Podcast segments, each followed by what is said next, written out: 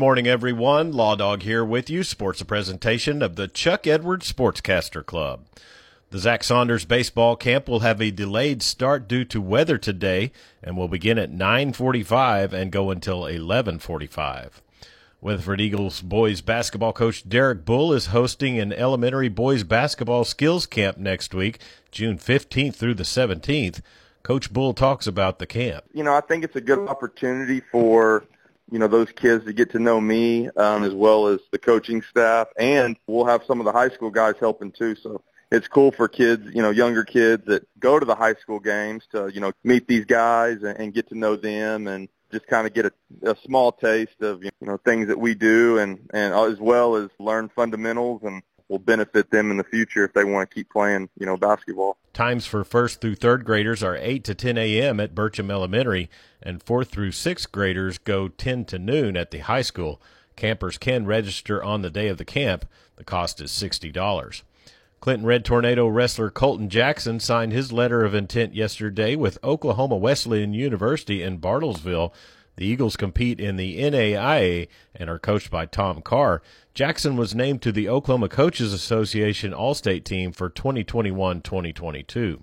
The SWOSU women's rodeo team and one representative of the men's team head for Casper, Wyoming today for the College National Finals rodeo beginning Sunday.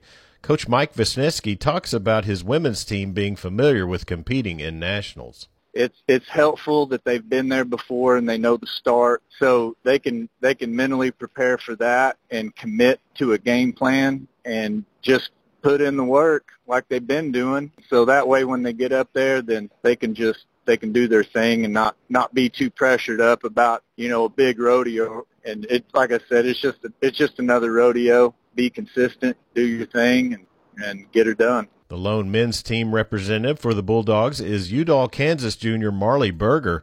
Coach V talks about Marley and his calf roping. Well, well, Marley Marley won the region this year, and man, he's so consistent. He's a great horseman. He he ropes outstanding. He works. I mean, puts a tremendous amount of time into his roping, and uh, and he's very competitive. He he competes in a lot of in a lot of other deals too, and it doesn't matter what level he's out. You better look out because he's gonna he's gonna get the money. You can follow results on the College National Finals Rodeo website or updates at SWOSUathletics.com.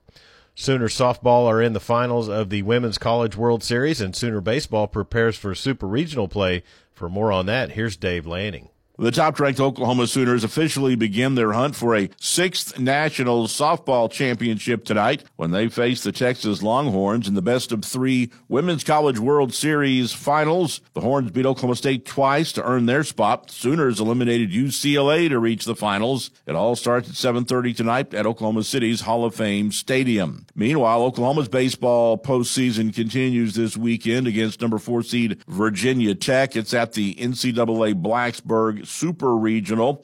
The best of three series will run Friday through Sunday at Atlantic Union Bank Park.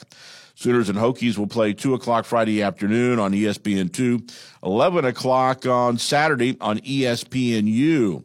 Oklahoma, which won the NCAA Gainesville Regional with a thrilling comeback victory on Monday, will play at a Super Regional for the first time since 2013. Dave Lanning on the Radio Oklahoma Ag Network. Thanks, Dave.